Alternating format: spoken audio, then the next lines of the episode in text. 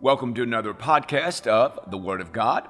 Today we will be looking at the fifth Sunday of Easter. The fifth Sunday of Easter. Now, let me remind you, we are in the Book of Common Prayer, daily lectionary.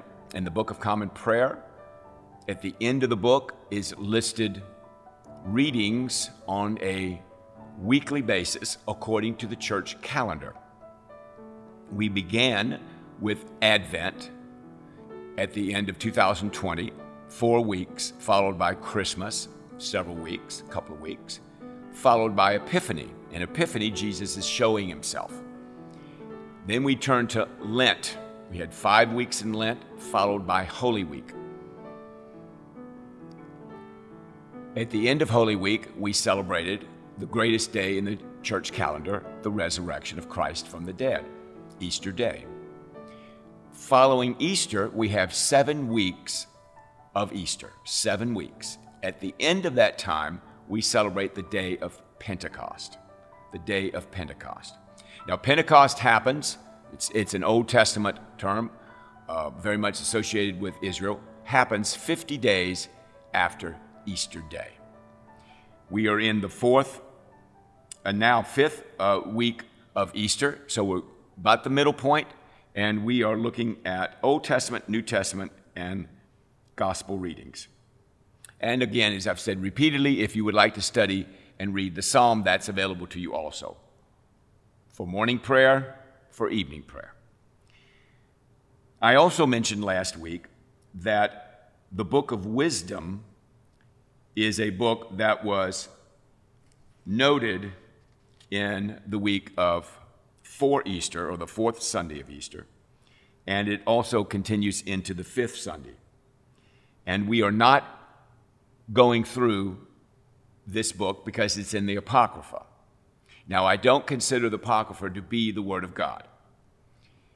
The Eastern Orthodox Church and the Roman Catholic Church do consider parts of the Apocrypha to be the Word of God but the Anglican Church regards it as apocrypha. Okay? So we, were gonna, we are going to focus primarily on the New Testament reading and the Gospel. Now, the Gospel has been Luke for some time, and it will continue to be Luke. Today, we'll be looking at Luke 7:36 through 9:17. Jesus is journeying. Jesus is uh, doing ministry. He's teaching. He's preaching. He's casting out devils. He's doing miracles. And so we'll see what Luke tells us in those several chapters. First, we'll look at the New Testament. Now, last week we looked at Colossians. So now we're at the end of Colossians 3:18 to 4:18, which is the end of the the book. Four chapters in the book of Colossians, a very dense book as I think I mentioned last time, a very significant book, very high Christology uh, if you want to say that academically. Now, verses 18 to the end of chapter 3 are very peculiar. They are rules for Christian households. So they govern the wife, the husband, the children, the fathers, the slaves, and their masters. Again, what I'm doing with you on a weekly basis is just sharing several ideas to get you started and to get you thinking. Uh, the day by day study of each of these verses is voluminous. Uh, scholars have been looking at the rules for Christian households in, at the end of um, Ephesians chapter 5, beginning with verse 22 to the end of the chapter, and Colossians 3:18 to the end of the chapter for years and years and years and years. So, we have the famous phrase, Wives, submit yourself to the husbands as is fitting in the Lord. Husbands, love your wives and do not be harsh with them. Children, obey your parents in everything, for this pleases the Lord. Fathers, do not provoke your children, lest they become discouraged. 18, 19, 20, and 21. So, as you're reading this, you want to get a flavor of what Paul is saying in terms of the way we conduct ourselves. All right? And so, this is a very simple reading, only in the sense it's very understandable. People know what husbands are, they know what wives are, they know what marriage is about, they know what children are about. And so the Lord, the scriptures give us information about how to deal with them. Now, we do not have a slave culture, and um, so the idea of masters and servants uh, is a very interesting one in the New Testament. Now, that would be a good example of you'd have to pull up a commentary or two or three or four to get a real good handle on what's going on in that, uh, in that situation. Chapter 4, verse 1 Masters, treat your bondservants justly and fairly, knowing that you also have a master in heaven. So, masters are people that have slaves are to treat their slave very well because they're going to have to give an account to God Himself. And also, He is the ultimate master, He is the great master. And so, we need to be very um, much aware that we actually all serve a master. And if we have people that work for us, work with us, or in any way slaves for us, we need to be very sensitive uh, and aware of that situation. Now, the issue of slavery in the first century, that's way beyond uh, the Word of God podcast. We simply let you know that that is actually present, and then Paul comes up with a recommendation to deal with them. Now, the end of the book, he has some just wonderful wisdom for us in ethical living. Verse 2 of chapter 4 continue steadfastly in prayer, being watchful in it with thanksgiving. At the same time, pray for us, very personalized there. He says, uh, walk in wisdom, verse 5, toward outsiders, making the best use of the time. Very wise, very, very good advice for all of us. Let your speech always be gracious, seasoned with salt. That's pretty oft quoted scripture uh, so that you may know how to answer each person. So, you know, if, ever, if all of us took seriously Colossians 4 6, we'd be a lot better people and we get along a lot better.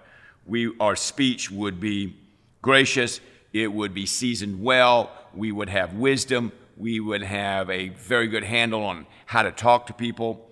We may know how to answer each person. So that is something I can work on every single day, and I'm sure you, you can find that for yourself.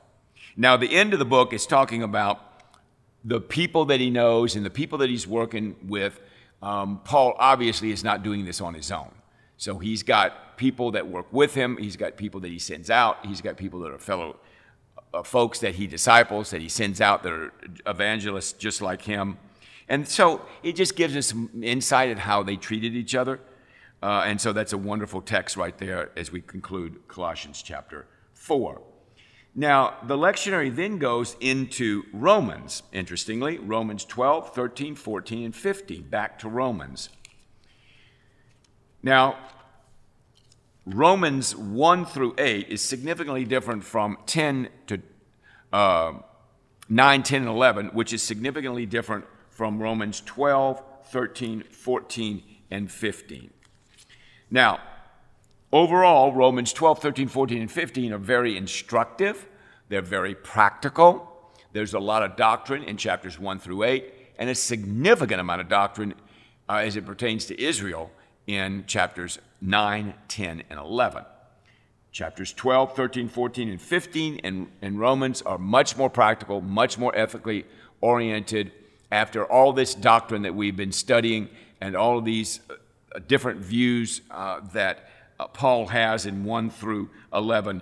He says, this is, this is what you're supposed to be doing. A classic example of that would be in chapter 12, verse 9, where he says, and again, if we all could do this like a couple of verses that I read in Colossians, we'd be in great shape.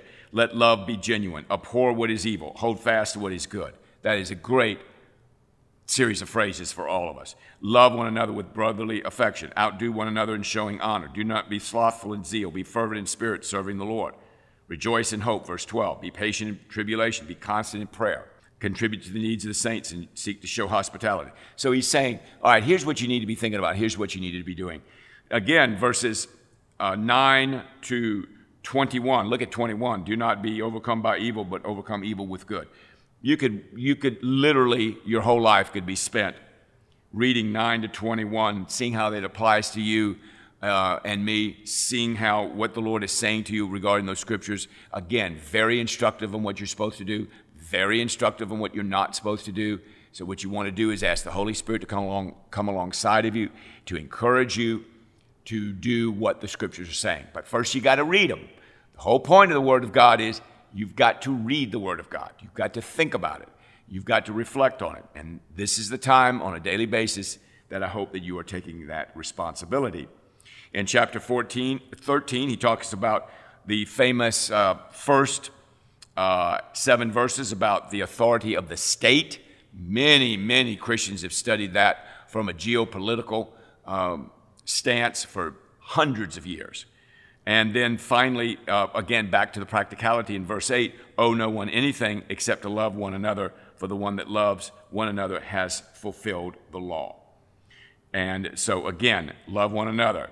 Love one another as yourself. Verse 9 Love does not do wrong to its neighbor. Therefore, love is the fulfilling of the law. Verse 10. Can't get more practical than loving other people. Not, not possible. Chapter 14, again, the continuation of ethical imperatives, moral teaching.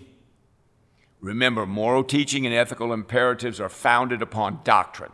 They're founded upon indicative statements. They're founded upon true statements. And based on those true statements, those indicative statements, we then live accordingly. So Christianity is not just assessing and um, acquiring information or being smart about what we know, it's also being very practical and living a moral and a godly life, which illustrates what you know. Now, when that doesn't happen, we have a word that all of us know, and that's called hypocrisy. Duplicity, if it's a little bit more serious. So people don't like to see that. You want to be very congruous in your faith in terms of what you know, and you also want to have uh, congruity with the way you behave, the way you act, what you say, and what you do. And of course, he concludes on Saturday with a reading from uh, Romans chapter 15. Okay? So read those carefully, fairly long readings, lot, lot very densely packed in there, very thoughtful. Uh, Paul does not waste a lot of words. Enjoy. Now, one of the important things in our spiritual lives is to be reading the Gospels pretty much on a daily basis. Now, you're not going to read Romans every day. You're not going to read Colossians every day. You're not going to read Hebrews every day. You're not going to read James every day, 1 John, 2 John, etc. These um, letters, the epistles. It is important to read a letter every day, or a prophet, a psalm, a proverb, uh, Genesis, the Pentateuch, Revelation, I mean, um, Genesis, Deuteronomy, etc. But the gospel is a good thing to read every day, some section of the gospel. That's why the gospels are in every single service, every single time that we congregate. All right? We go to chapter 7, verse 36. Chapter 7, verse 36. And we are dealing with the sinful woman. And again, Jesus is teaching. He is at the Pharisee's house. He is open to people that are sinners. And he has this fantastic teaching that he shares with us in um, Luke chapter 7, 36 to 50. And so it's a beautiful statement. Um, and I like these interactions between Jesus and other people because the way the gospel writers set it up, particularly uh, good with this, is John. As you know, John has long discourses with people. And the discourses set up the text they set up the information that he wants to share. They set up the gospel message. They set up how you deal with people and how you deal with their questions and their answers. And so that's a beautiful um, uh, text about love. Chapter 18, uh, chapter 8, I'm sorry, we have the women accompanying Jesus. And remember Mary Magdalene? Let's look at verses 1, 2, and 3. Soon after, he, he went on through cities and villages, proclaiming and bringing the good news of the kingdom of God. Okay, that's what his job was proclaiming and bringing the good news, which we call the gospel. And the 12 were with him. Okay, Peter, James, John, etc. And also some women who had been healed of evil spirits and infirmities. Mary, called Magdalene, from whom seven demons had gone out. Quite an extraordinary healing and deliverance from whom seven demons had gone out, and Joanna, the wife of Chuza, Herod's household manager. Herod's household manager, can you imagine? And Susanna, and many others who provided for them out of their means. So these women came alongside with the dis- disciples and ministered to Jesus. And out of their own abundance, or whatever they had, they took care of him, which is a beautiful thing. We go uh, further in chapter 8 to look at chapter 8, 1 through 15, when we look at the parable of the sower and the purpose of parables. And Luke gives us his interpretation of the parable of the sower, very famous parable about the seeds and about the sowing of seeds and the purpose of parables. Now, what Jesus is doing is he's being instructive. He's telling us what things mean. He's speaking to us in such a way to impart knowledge and impart wisdom. Why is he doing that? He's doing that so A, we will know what is true, and B, how to live accordingly. In the parable of the sower, he shares with us here's the way it works. There's four kind of soils out there. There's four kinds of ways that people respond to the gospel. Of those four ways, only one works, 25%. And that's the seed that falls on good soil. You want your seed, you want the seed which is the word of God to fall on good soil. So you want we want to prepare our hearts to hear the word of God so that when it falls or it's proclaimed, you hear it. Now this is a wonderful metaphor for your study and preparation as you're reading the scriptures and listening to this podcast. You want to, or, or looking at it uh, in terms of video, you want to hear the word as we go through this together. And as you do it personally, you want that word to touch you. Okay? You don't want it to have, you don't want it to transpire the way it did, did in this uh, parable in the first instance, the second, and the third. So read that closely and enjoy it. He gives more uh, instruction about lighting a lamp and about um, letting your light showing in 16 to uh, 17, 18. Then his mothers and brothers want to see him, and he has this wonderful statement, which I love immensely My mother and my brothers are those that hear the word of God and do it. So, in the bottom line is you want to hear the word of God, you want to understand it, you want to understand what it means, okay? Take your time to do that. But in the end, you got to go out and do it. You got to do what it says. Now, obviously, you don't know what to do if you don't know what it is. That's why we're doing this podcast. So I will encourage you on a weekly basis to go and listen to the Word of God. And then I also encourage and pray for you to go out and do it. Be faithful in doing that. Okay? Jesus calms the storm in verses uh, 22 to 25 in Luke. Extraordinary miracle, to say the least. It's extraordinary. No one else could do that. And then he questions and says, Where's your faith? Why don't you trust me? They've already been with him for some time. And when he does something like that, they're wowed. He even commands the winds and the water. Next, he heals a man with a demon. Do you see what's happening here? What Luke is putting together are vignettes of his day and different instances in the way he approaches people and events, the way he teaches, casting out devils, having power over nature, loving people, responding to people. It's quite, quite amazing person, to say the least. So he heals a man with the demon, has many demons, legion, as a matter of fact, and he does this extraordinary healing for this person. Then we go to another healing, where he heals a woman and raises Jairus' daughter. As he's walking in, as he's walking to see Jairus, his daughter, a woman touches him from behind, and she's instantly healed. Very powerful. Your daughter is dead. Do not trouble the teacher anymore. So they were hoping that Jesus would get there before the person died because who could raise anybody from the dead, right? Jesus says, quite shockingly, Do not fear, verse 50, only believe and she will be well. When he came to the house, he allowed no one to enter with him except Peter and James and John and the father and the mother of the child. They were weeping and mourning. Do not weep, she is not dead, but sleeping. And they laughed at him. Laughed, knowing she was dead. Are you kidding me? She's dead. Taking her by the hand, he said, Child, arise. Her spirit returned, and she got up at once. he directed that something should be given to her to eat, that it's not a phantom or anything, that's actually real. And her parents were amazed, but he charged them not to tell anyone what had happened. So again, we have this extraordinary person calming the wind and the waves, raising somebody from the dead. Somebody comes behind him and touches him. He casts out devil. Uh, hundred, who knows how many devils that Legion had in that text I referred to earlier. Now, what is the point? The point is that people are responding to him in faith based on what he's doing. Finally, we have the sending out of the 12 apostles in chapter 9, 1 to 17, and the feeding of the 5,000. So, the feeding of the 5,000 is men only, so there's probably 15 to 20,000 people there. He feeds them. Let's see what he's got there. You give them something to eat. We have five loaves and two fish. 5,000 men. 5,000 men. That's not counting the women and the children.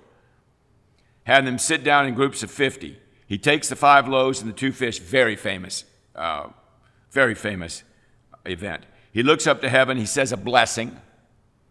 He breaks the loaves, he gives it to the disciples to set before the crowd. They ate it, they were satisfied, and they had 12 baskets of broken pieces. He starts with five loaves and two fish. The fish were small and the bread was small. He takes five small pieces of bread and five small, two small fish, and 12 basketfuls are left over.